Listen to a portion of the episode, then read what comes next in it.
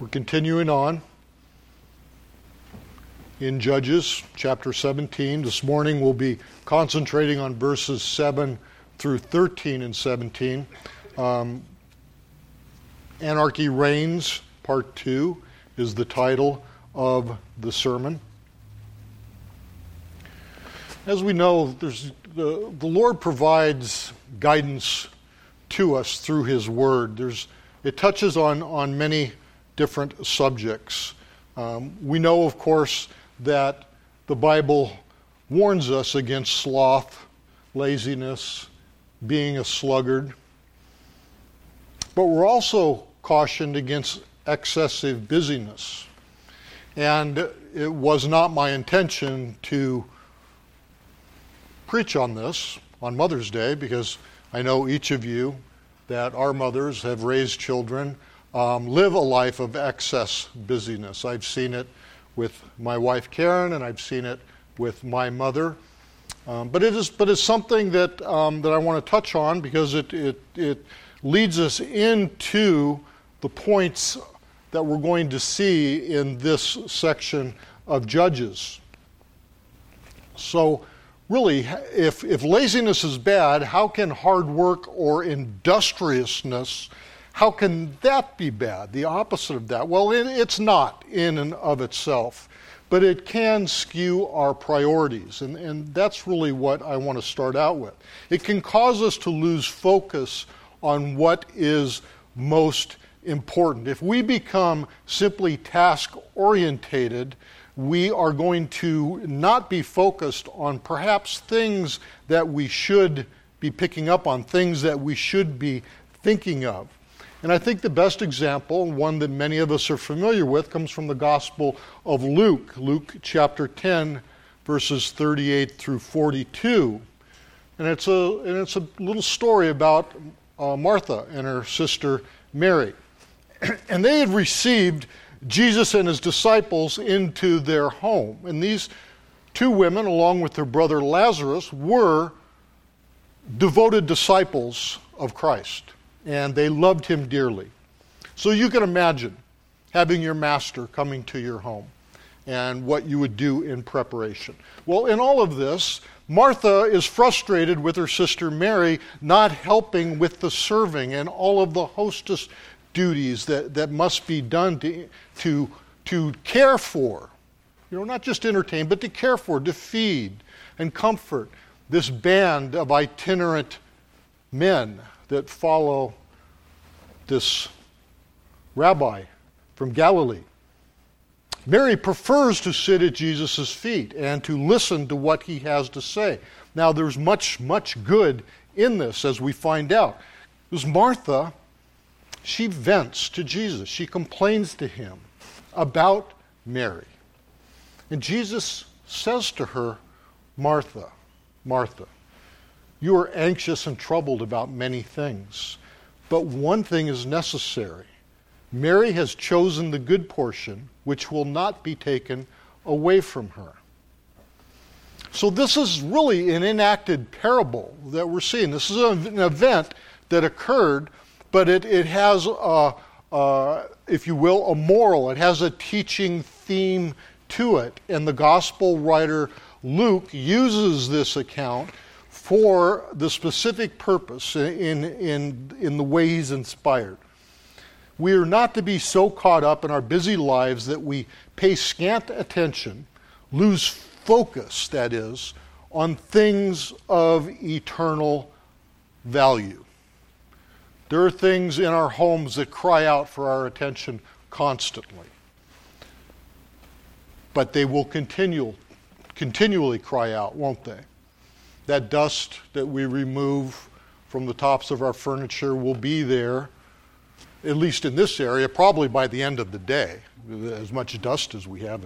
Um, these things are important, but we must set our priorities. Frequently, our lives seem hectic, don't they? Perhaps even, even frenetic. There's such, it's such a fast pace that it seems crazy. We're, it's crammed with too much to do and not enough time to do it. We feel like we are constantly, constantly in a rush.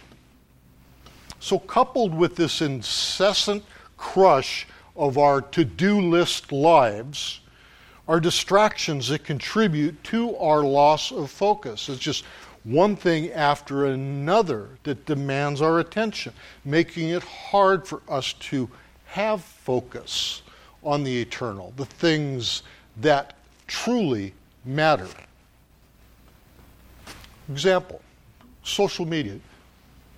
YouTube, they have, they have videos called shorts, less than 60 seconds long. Try to keep, it tries to keep your attention for just under a minute. The TikTok videos, originally limited to seven seconds, very short. Um, you know, so you, you, you, know, most people can pay attention for, for seven seconds. Um, Twitter tweets used to be no more than 140 characters. Well, it's interesting that Twitter and TikTok have both increased their limits. It's not that they're concerned, uh, um, in my opinion, with the fact that our attention spans are being diminished, if not destroyed, by, by this constant barrage of needing to see what's next as we scroll on our phones. No, I think it's just, it's just a matter of uh, re engaging people that have gotten bored with, with these platforms. So they've, they've expanded them. Along these lines, I would say when it comes to our learning things, our, our, our development really as, as, people, we can make two basic classifications. We have perishable skills and non perishable skills. Perishable skills are those which require frequent use or practice to maintain. Non perishable skills are those which, of, of which we might say, like the old saying, it's just like riding a bike. You know, if you learn how to ride a bike, you know, you'll be able to get on a bike and ride it again, even years down the road. Once you've learned how to do these certain non perishable skills, you generally don't lose the ability. While conversely, a perishable skill is one that requires attention and focus. One must, as the saying goes, use it or lose it. Language is a good example of this. So, concentration and focus, I would say, are skills that we could categorize as perishable. Although seemingly innate or natural in, in some people, these are abilities that the rest of us, most of us, I think, must cultivate. And we must cultivate them intentionally to be able to, to focus and concentrate without our minds wandering onto other things. And the perishable skills of language, coupled with concentration and focus, these are our keys to reading or listening with comprehension. That is, understanding both the broad ideas and the small details at the same time. Now that's that's a very difficult task, really, you know, um, and many of us do it without thinking. Um, but when you get in situations where you have to see, you have to know the big picture, and also concentrate on a small portion of it, and be able to shift back and forth, is really an art almost. it is something that is, that is really not as widely um, uh, an ability of, of most people. Uh, I saw this specifically when I was a SWAT team sergeant and was part of the process of choosing, selecting men for the special weapons team.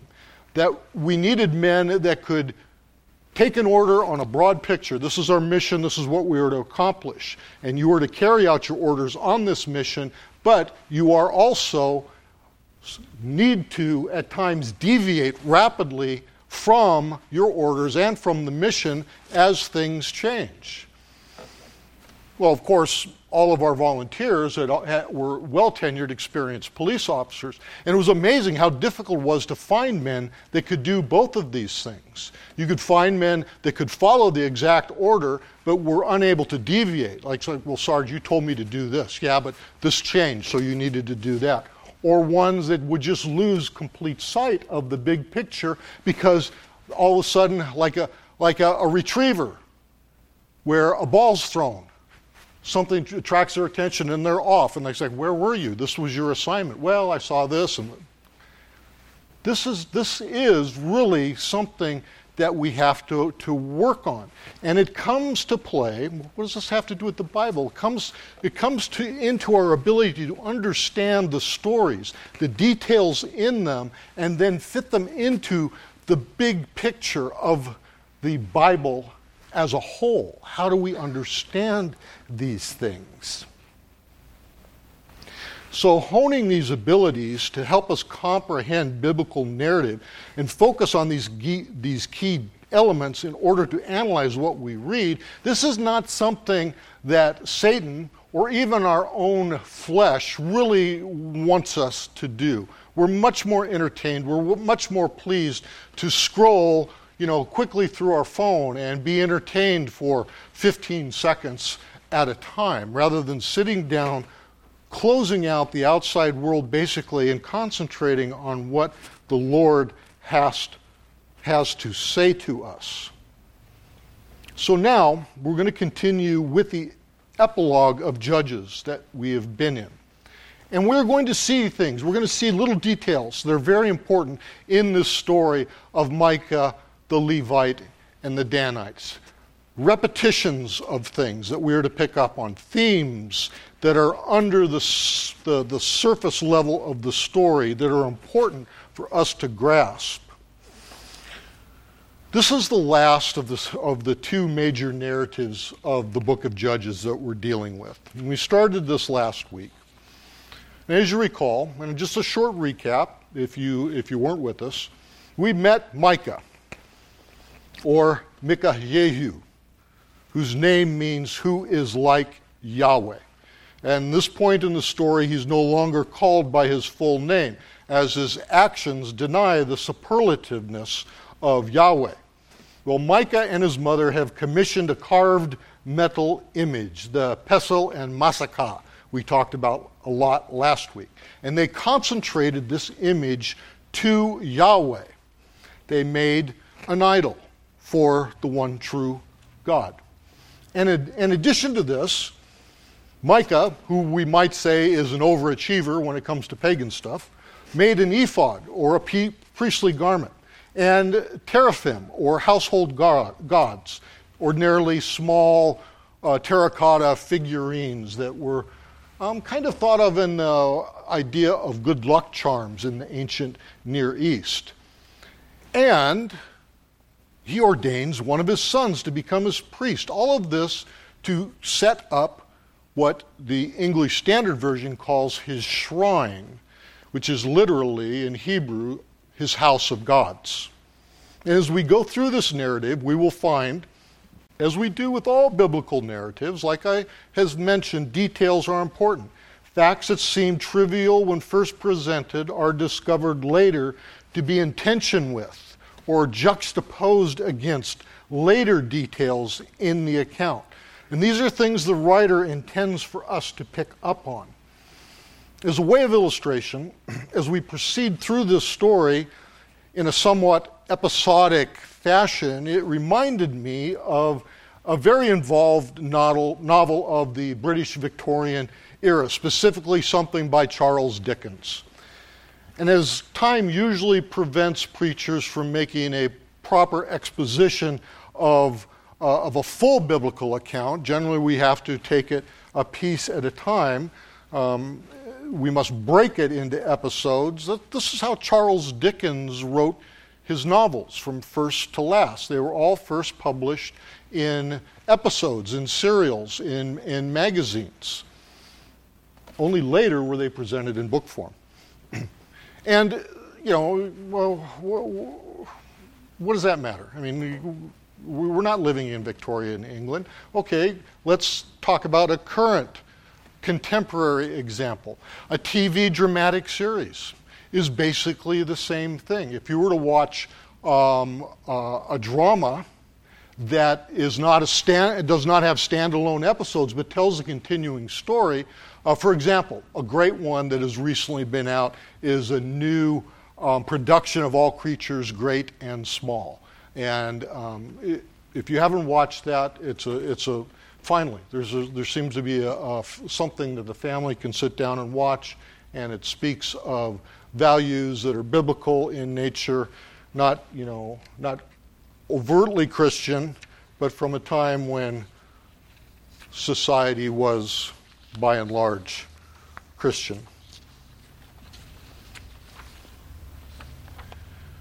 So when we read Dickens' novel one installment at a time, or we watch uh, a TV show, um, we have to hold on to details that may uh, prove pertinent later in future installments of the story.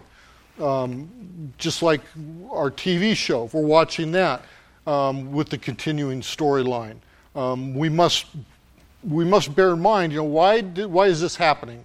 You know, and we'll find out later why this is happening. And sometimes that can be difficult. And um, we we do not in, in, this sort of format, we don't have immediate access to why things are, are occurring. And we want to know that because we're, we're used to instantaneous information now.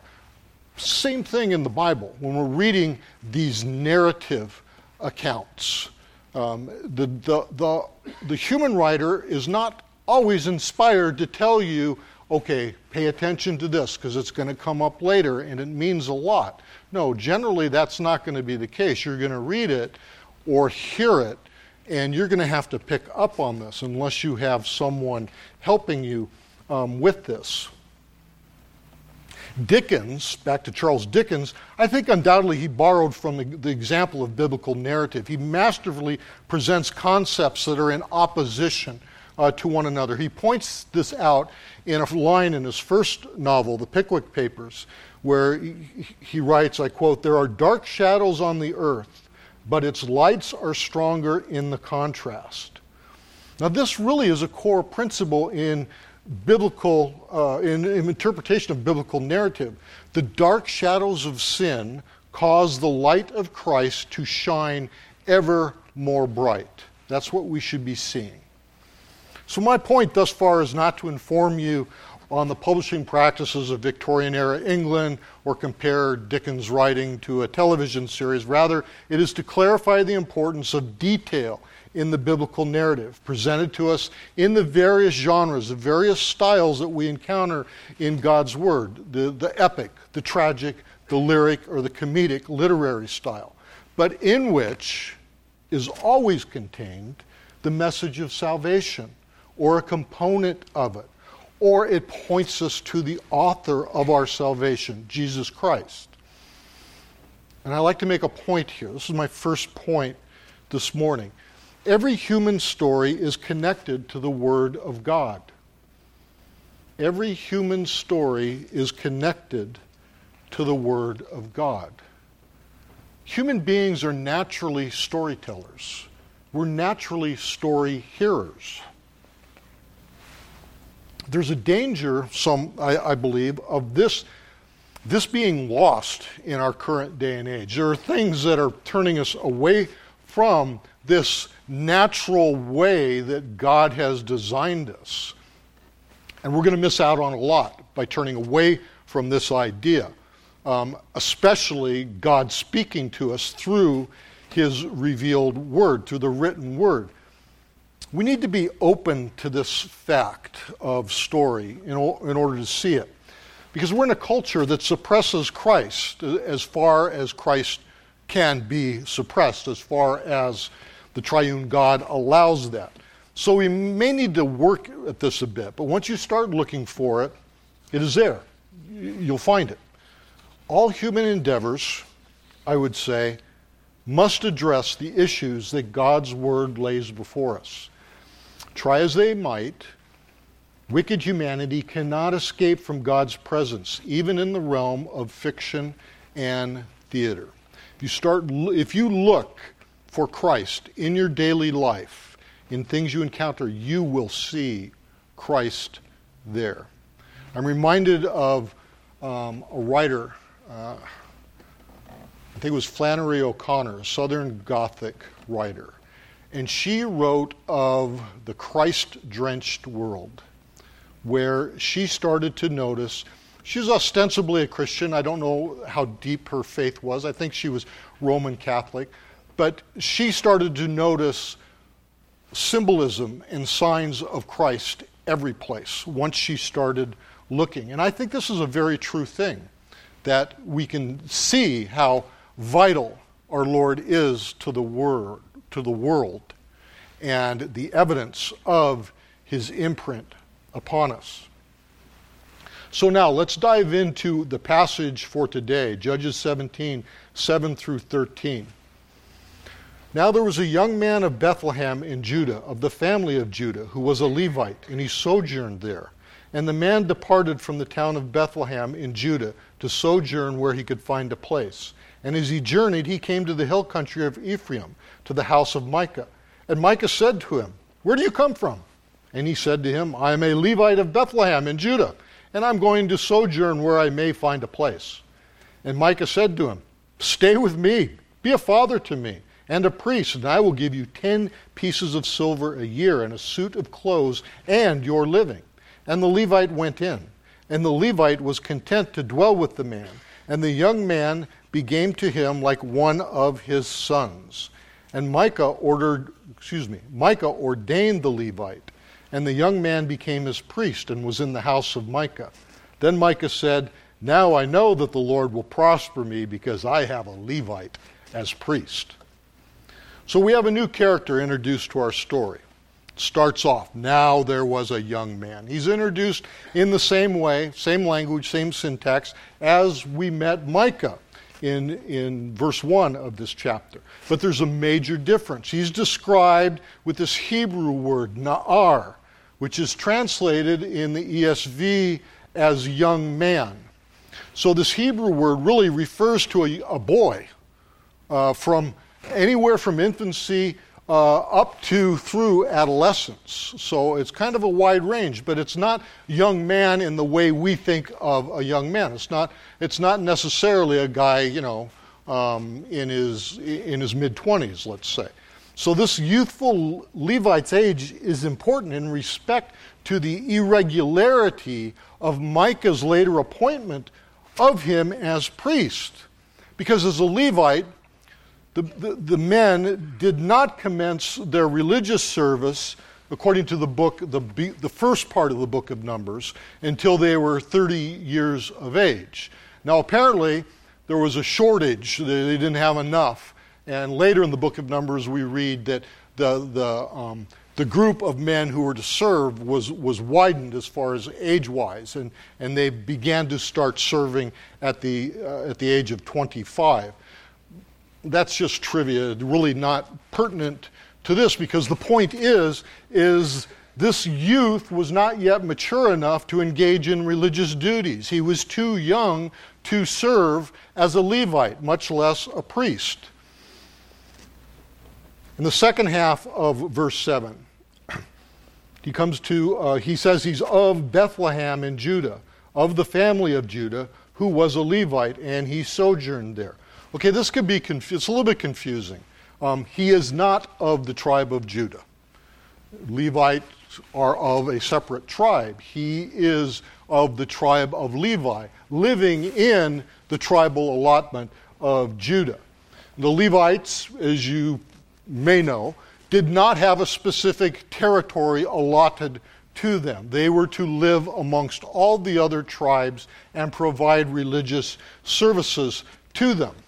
And he describes himself as a sojourner, which means he has no patriarchal rights to the land. No Levite does, other than certain small villages and pasture lands that were given to them.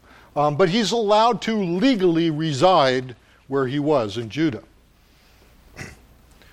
And we're told in verses 8 and 9, and the man, departed from the town of Bethlehem in Judah to sojourn where he could find a place. And as he journeyed, he came to the hill country of Ephraim, to the house of Micah. And Micah said to him, Where do you come from? And he said, I am a Levite of Bethlehem in Judah, and I'm going to sojourn where I may find a place.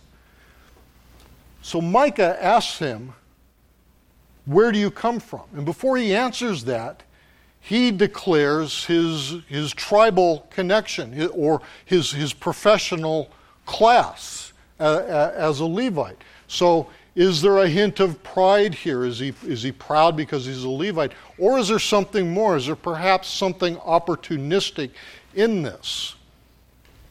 His answer to where he comes from is followed by him declaring what he is seeking. And this is an opportunity. Or, as he puts it, he's looking for a place. And where he finds opportunity, he will live or sojourn there for as long or as short as it lasts. So the writer, in, in letting us hear this conversation play out between Micah and the Na'ar, reveals this is a meeting between two opportunists. This brings us quickly to our second point, point number two, which is favorable circumstances for your sinful desires are not signs of God's favor. Favorable circumstances for your sinful desires are not signs of God's favor. Just because the missing ingredient for your apostasy soup happens to show up at your door doesn't mean that God wants you to cook up a big pot of it. This is what's going on here with Micah.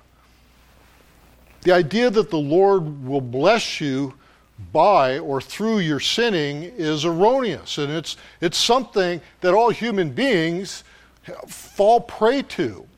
All human beings of all time, let's say. For example, if you're having marital difficulties and another person catches your eye, this is not the Lord providing a new spouse for you so you can get rid of your troubles and move on. The Lord is not going to break up your family to give you a new family. This is not how God operates. He doesn't operate by presenting us with sin. God expects us, in my example, to be faithful to our marriage vows, not finagle a way to, to break them. Although, of course, there are, there are legitimate biblical reasons for divorce. That's not what I'm speaking of. I'm speaking of the wandering eye, the desire of the flesh. And there are many other sorts of examples we could use, but the idea is, is that you know, we have ways of twisting events and somehow showing that this is really the Lord's doing. And He's bringing us something that we need. And this is what's going on with, um, with Micah right now. Micah says to this young man, Stay with me and be to me a father and a priest. Micah is appealing to the Na'ar's homeless sojourning. He's basically saying to him, You don't have to sojourn. You have a home here. I'll give you a home.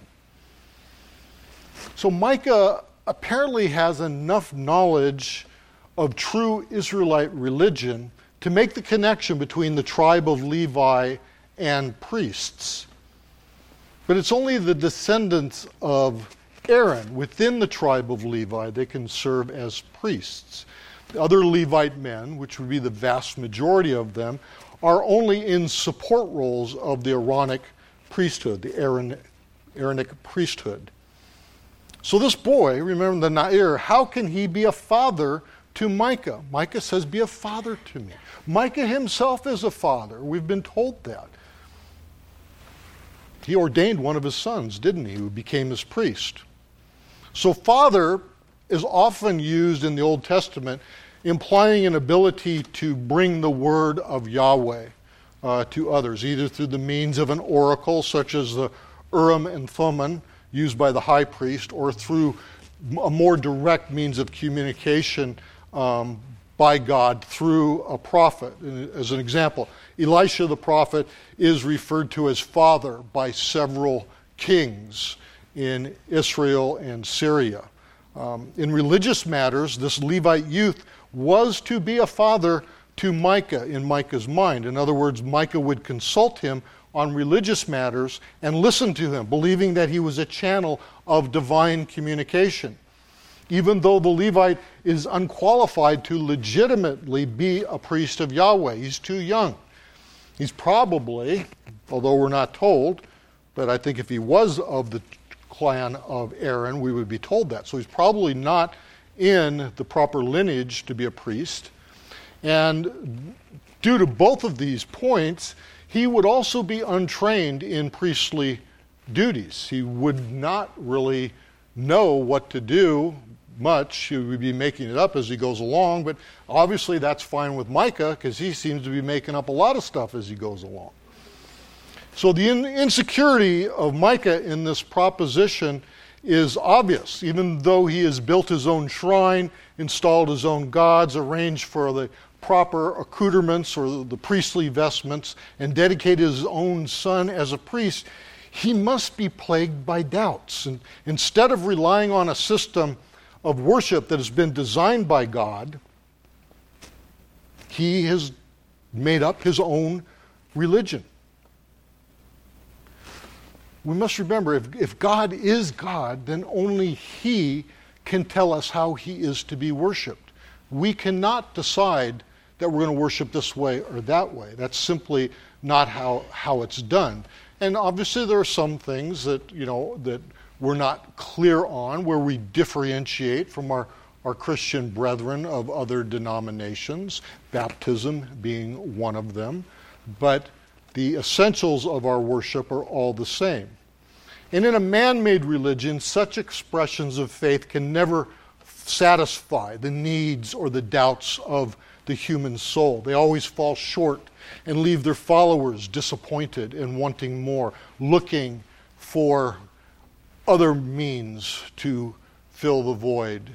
We probably, all of us, have, have in, know people or at least heard or read of people that go from one religion to another, never finding one that meets their needs. They're in, you know, New Age religion, then they're Buddhists, then they're something else, and they're always reinventing the gods that they worship. Which brings me to point number three. God's established means of worship are not to be modified to meet our felt needs. God's established means of worship are not to be modified to meet our felt needs. Our worship is not designed to make us feel better. That's not the primary point. Now, I am not saying that we will not feel better if we worship. I always have an improvement in my attitude and, and my spirit when I worship God. But that's not the primary purpose, is it? No, our primary purpose is God Himself. To give Him worship. Why? Because He is deserving. He alone is deserving of our worship. That's why we do it. He is our creator, we are his creatures. He is our savior, we are his saved flock. So the text that we're reading today reveals to us that this, this, this modifying worship is not just a modern problem, it's been going on for ages. Even though we perhaps may think that this has reached a crescendo in our age. It just seems to be amplified so much. But really, our church services that are patterned after a nightclub experience, much different from Micah's pagan temple of gods? I don't think so. Recently, in fact, just yesterday, as I was finishing up this sermon, my daughters and I were, were chatting on one of the social platforms and one of them brought to my attention this is this is for real i checked into it because i thought it was just one of those you know satire type things like Babylon Bee, but it wasn't from Babylon Bee. it's the ai powered pastor the artificial intelligence powered pastor includes if you buy this it includes the chatbot to superpower your sermons have you guys heard of this stuff I haven't. It just blew my mind. I, I had to check it out. I didn't buy it, I promise you. really, this, this, this, this, we must ask would God use artificial intelligence to deliver his gospel? No. In case you have any doubts, no, absolutely not. God wants his human image bearers to deliver the gospel. And the pitch in this, in this ad is that the artificial intelligence frees pastors from tedious time wasters. Preaching a sermon is a tedious time waster. Now, I can think of some so called pastors in some churches where, yeah, that would probably be the case. But let me tell you, every pastor, every preacher that I know personally does not think of preaching as, as time wasting. This is what this is what we are compelled to do. This is what we love to do. It allows pastors, quote, to focus on the heart of your ministry, end quote. If God's word is not at the heart of our ministry, then what is? This is, this is craziness right here, and this is what we're seeing. I thought the, the nightclub churches, you know, with the, with the strobe lights in the dark and you can't see and you have to have a bouncer, I mean, an usher, you know, guide you in, and, you know, the fog machine, and, and you can't hear anything because the mu- music's blasting and they're dancing on the stage, you know, and you can't hear your, na- your neighbor singing. I almost said him they're not going to be singing hymn. The, the contemporary Christian uh, music. I thought that was bad until I met the AI powered pastor. Anyway, I read a newspaper article about this because I checked into it. It's like I, I, don't believe I don't know. I'm not convinced that this is this is for real. And I found a newspaper article where they talked to clergy, not all pastors. They talked to clergy. There was rabbis and there was some women from certain churches um, that used this artificial intelligence, and some of them said it was great. One rabbi said, I had it write a, sermon for me, um, and then I presented it, uh, and I told my congregation, I told them, this, is, this, this is written by someone else. This is, this, I'm plagiarizing this. He told them.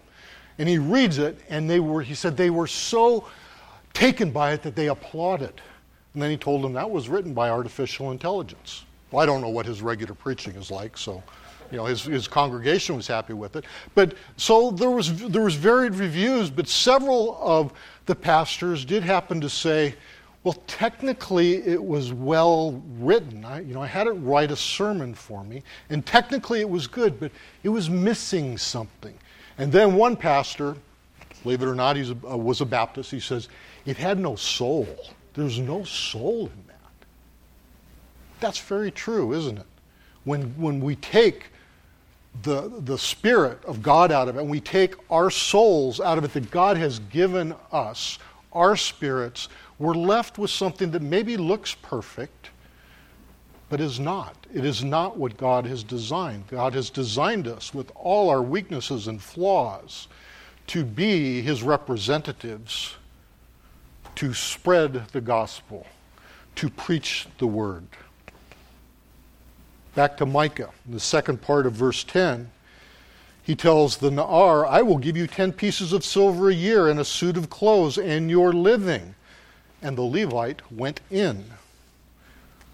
So, Levitical law, in case you didn't know, has no provision for salaries for the priests or the, or the Levites. They were not getting paid money.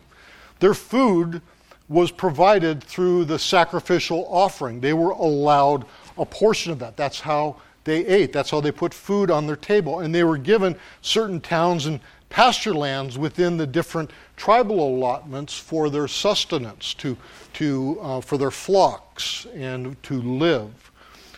So this is essentially, this is such a departure from what a, a, an Orthodox priest at the time would expect and would be would be receiving. This is essentially a bribe offered to the Levite to entice him. Uh, Micah is enticing this, this young man or boy to do what he wants.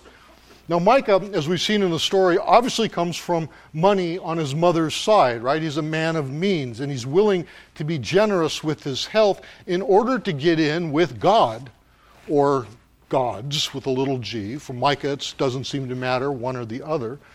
And Micah got what he wanted. In verses 11 and 12, this, we're told that the Levite was content to dwell with the man, and the young man became to him like one of his sons. And Micah ordained the Levite, and the young man became his priest and was in the house of Micah, the house of Micah. The Na'ar obviously is also happy with the arrangement Micah proposed. In religious matters, just to figure out the dynamics here, um, it is this young boy who's the father to Micah, while in domestic affairs, by implication, from what we read here, it is Micah who is a father to the Levite. Now, this is really odd. You've got, you know, uh, this, this boy in a position of authority, yet not always in a position of authority. The, the, the hat of authority passes back and forth fairly freely.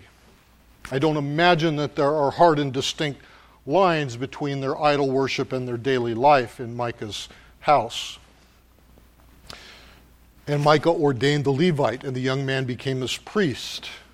Just as we saw earlier in verse 5, where Micah ordains his own son, Micah we see here at least has a rudimentary understanding of religious protocol that an ordination must take place so this young man can function as a priest. Micah performs this rite of ordination on the Na'ar. In Hebrew, this word that we have translated as ordination is a phrase. It, it, it means literally, he filled his hands. And contextually, we shouldn't miss the double meaning here. Micah filled the Levite's hands with silver as part of the priestly ordination bargain. Ironically, Micah is able to fill the hands of the Levite because Micah filled his own hands with his mother's silver, without which there would have not been a pesel and masakah, the carved metal image that served in their Yahweh worship. So, in most Old Testament passages, this phrase um, that we see here for ordination does refer to the consecration of, of priests. So, that's accurate. But if we trace this phrase back in time, etymologically speaking, we come to a very, very similar, almost identical phrase in a more ancient Semitic language, Akkadian, which, and it means the same thing. And we know from Akkadian records that this phrase to them refers to the placement of some symbol of authority into the hands of the person being installed. That's why we have this. And with Micah, I think we can see that silver is the symbol of authority. It's monetary. Our fourth point, point number four. Your employer's disregard for God is no excuse for you to disregard God. Your employer's disregard for God is no excuse for you to disregard God. And you could strike employer and put anything in authority over you that you want. But I think it fits here in this account because Micah is obviously the employer of the Na'ar, even though the priests, the Levitical priests, are in actuality to be serving only Yahweh. They are not to be employed by other people. So, this young Levite, he's not faultless in this.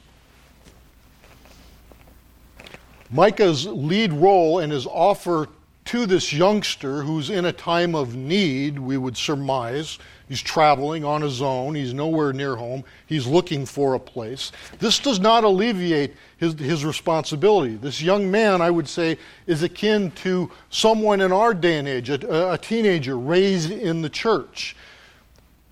He's been around worship since infancy. He has, by this time, he's learned and observed much, and God has placed him in this position of advantage in his life.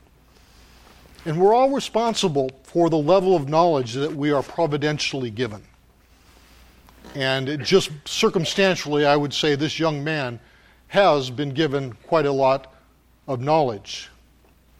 He would, at the very least, have known that Micah's house of gods was forbidden by Yahweh's law, and yet he enters in. Micah's action posed a direct challenge to the officially authorized Aaronic priesthood. And this boy actively engaged in going against it. Now, I think we should answer the, the question or deal with the term priest. What exactly is a priest, or in Hebrew, the Kohen? You see, Jewish people, a Jewish name, Kohen. It comes from this, this term for priest. People, usually that aren't, you know, really familiar with um, Christianity, don't see or don't realize there's a difference between a pastor, a minister, and a priest. In the biblical context, as well as in the broader ancient Near East cultures, the priest functions as a mediator between humans and God or gods, as do priests in so called Christian denominations today. They are another mediator between God and his people. Originally, the entire nation of Israel, according to Exodus 19:6, was to be a kingdom of priests and a holy nation. However, after the institution of the Mosaic covenant at Sinai, and remember things had go, were going really bad, the Israelites were uh, like on their own program now. The tribe of Levi then was designated for special religious service, and the family of Aaron within the tribe of Levi was ordained to the priesthood, and they alone were to be priests to the Lord. The Aaronic priests were representatives of Yahweh to the people. They were responsible for teaching God's instructions for life and for holiness. They were to lead the people in appropriate worship of God, the one true God. They were also tasked with the discernment of Yahweh's will both in general and in difficult legal situations.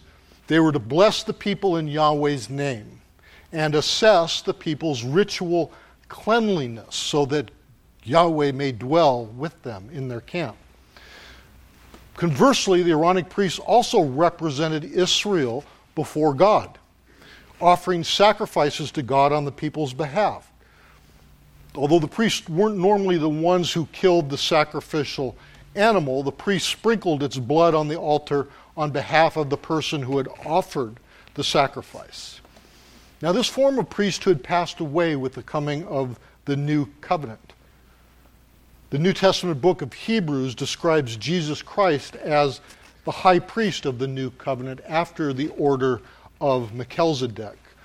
Melchizedek is this figure we read about in Genesis 14 who combines the role of king and priest, which is normally not to be done.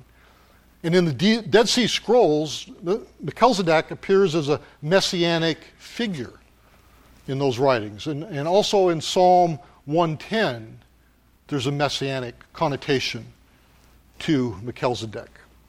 So, under Christ, our great high priest, the New Testament reveals that all believers are priests, in a sense, echoing God's original decree for Israel back in Exodus, which now has been reinstated and is eternally true for spiritual Israel, which is Christ's church, which is us. But as far as sacrifices go, Jesus presented the once for all time blood sacrifice on the cross, once for all time. There are not to be any more sacrifices of blood to be made, nor are there to be any so called bloodless repetitions of Christ's sacrifice. To do so is to deny the efficacy and finality of our Lord's great sacrifice for us, as if we could improve upon it or accomplish more than He's accomplished. This, in fact, is another, another gospel that Paul warns us about. He writes to the, the Galatians in chapter 1, verse 6. He says, I am astonished that you are so quickly deserting him who called you in the grace of Christ and are turning to a different gospel. This is what we do when we follow the type of pattern we see with Micah. We turn to another gospel. So then, how are we as Christians priests? This could be a bit confusing. Let's, let's try and, and um, illuminate this a bit. Peter explains that um, in his first letter, 1 Peter 2 5, that we are a holy priesthood to offer spiritual sacrifices accept, acceptable to God through Jesus Christ. And what are our spiritual sacrifices? Our spiritual sacrifices, Paul says in Romans 12:1, are our bodies. Our bodies are a living sacrifice to God. And the author of Hebrews 13:15 writes a sacri- about a sacrifice of praise to God with our lips. So, but what does this mean to present our bodies as living sacrifices to God? First off, it means it's, it's vital that we do this because, because Paul, in his writing, he, he urges, he exhorts us to do so, that we are to do this with the utmost importance. And so a living sacrifice is voluntary, right? Unlike the Old Testament's animal sacrifices, none of those animals volunteered to be slaughtered and to be killed. We do not take the life of another creature. Rather, we give our own lives. We are to separate ourselves, set ourselves apart for God. This is what it means to be holy. And this cannot be done apart from deliberate, that is, intentional action on our parts. It is not compelled, it must be completely voluntary. Now, we feel led to do things, don't we? led in such a way that's so strong we feel compelled to do it. But notice that there's always our rational choice involved, that we must make a decision to go along with the Lord's leading.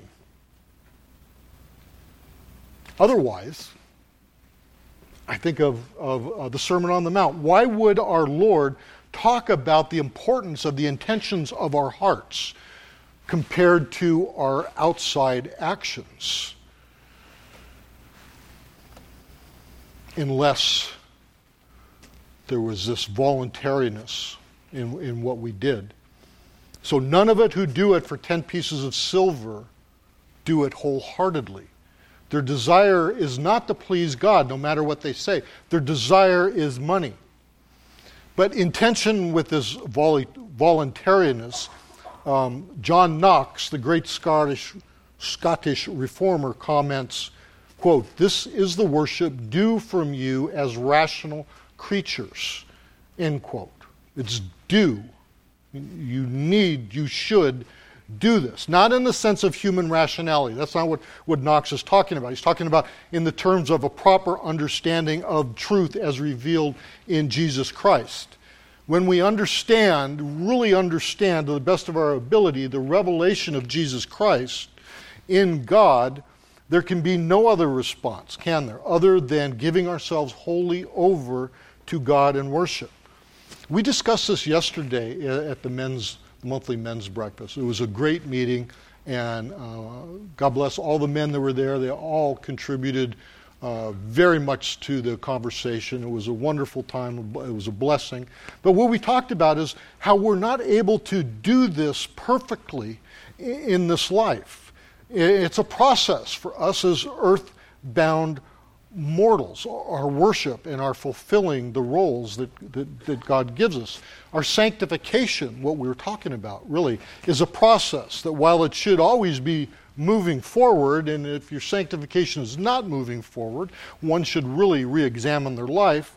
Um, we are not going to reach perfection until the Lord completes His work in us in the life everlasting uh, to come. There's no such thing as sinless perfection for us while we're here on earth. We're just fooling ourselves and actually putting ourselves on the same level as our Lord.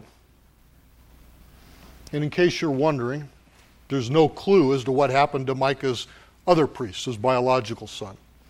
Perhaps he was defrocked in favor of this one with a better pedigree. Hey, this, this guy's a Levite son. You're out. Or maybe that missing silver that we talked about last week, you know, that we don't know where the rest of it went to, the 900 pieces of silver. Maybe somehow the son got wrapped up in that and he absconded with it. But that's just, that's a joke. That's just specul- a speculative joke. This brings me to my last point. Uh, material success does not equate, does, excuse me, material success, success does not equal God's blessing. And Micah makes this mistake. You know, he says at the end of, of our excerpt here, verse 13, he says, Now I know that the Lord will prosper me because I have a Levite as priest. Micah really views this Na'ar as a talisman, a, a good luck charm. It's not so matter that so much the matter that um, the case that he uh, you know wants to please Yahweh by having a, a, a sure enough Levite here um, doing his priestly role. No, it's a way that he's manipulating God. His, his idea of religious worship has an underlying motivation to it that we should be seeing. And his religious motivation is what's in it for me? Not much different than many people today. Micah offers worship to Yahweh so that he will gain materially. He thinks that he now, with all the correct stuff, he will ensure success. He's got the carved metal image, he's got the household gods, he's got the ephod, and now a genuine Levite. Ironically, Micah expects blessings from Yahweh while he disobeys Yahweh. He believes that the piling on of gods is acceptable to the one true God. Neither, neither Micah nor the Levite seems aware of the inappropriateness of this situation. And this is, these are, this is the detail that we should be picking up on. That this, is, this isn't right. Aware that only Levites may serve in the worship service of Yahweh, Micah assumes that now that he's engaged a member of this tribe, he has automatic access to the resources of heaven. He's got the key, the secret to unlock the door of all of God's treasure house. And surely Yahweh will now be pleased with him because he's adopted a more orthodox approach to religious affairs. Yet he remains totally oblivious that his approach, specifically his capitalization on the presence of a Levite in order to manipulate Yahweh, is in truth thoroughly pagan. And rather than blessings, this will only bring curses. This is the height of irony here. And the Levites' actions demonstrate that even those set apart for religious service, having been thoroughly, have been thoroughly infected with the Canaanite disease at this time. Even the Levites are pagans. Nothing more, nothing less. In the words of Malachi, one of the latter prophets writing sometime in the fifth century before Christ, after the rebuilding of the temple, the Levites have corrupted their high calling, according to Malachi 2:8. He says to them, But you have turned aside from the way. You have caused many to stumble by your instruction. You have corrupted the covenant of Levi, says the Lord of hosts. Instead of serving as an agent of life and peace, revering Yahweh and standing in awe of his name, offering truth and righteous instruction, walking with Yahweh in peace and uprightness, turning Micah back from iniquity, preserving knowledge, and serving as a messenger of Yahweh of hosts, this Levite has himself apostatized. He's lent his support to the perversion of his countrymen, failed to keep Yahweh's ways, and demonstrated partiality to this man with money. In other words, he is a mere hireling. He is not a servant of God. As I said, Micah believes he's found the key to success, but ironically, he couldn't be more wrong. This is a major turning point in the plot. His personal fortunes, as we observe, have risen steadily since the beginning of the story. But from now on, nothing will go right for Micah. The Lord is going to show Micah and show us that he cannot be bought. Let's pray. Heavenly Father, we give thanks for your word. Thank you for this story of Micah and the Levite, Father. Let us ponder it. Let us, let us think on it, Lord, how it applies to our lives, Lord, so that we may worship you in truth and in spirit as you would have us do, Father. Because the worship of you and our relationship with you must be the top priority in our life, Father. Everything else falls in line behind that. Once we are right with you, our Lord, then we can be right with our spouses, with our children, with our family, with our neighbors, and with our friends. If we are not right with you, Lord, we know from your word, from these examples, that nothing will go right. We ask for your guidance. Send the Holy Spirit to guide us in these matters, Father, that we may be obedient and faithful servants to you. Father, Bless us as we go through this day. Bless this as your day, Father, as we celebrate our mothers, as we remember our mothers that have gone on, Father. Let us also keep you, keep the cross of Christ in focus. We pray this in Jesus' name. Amen.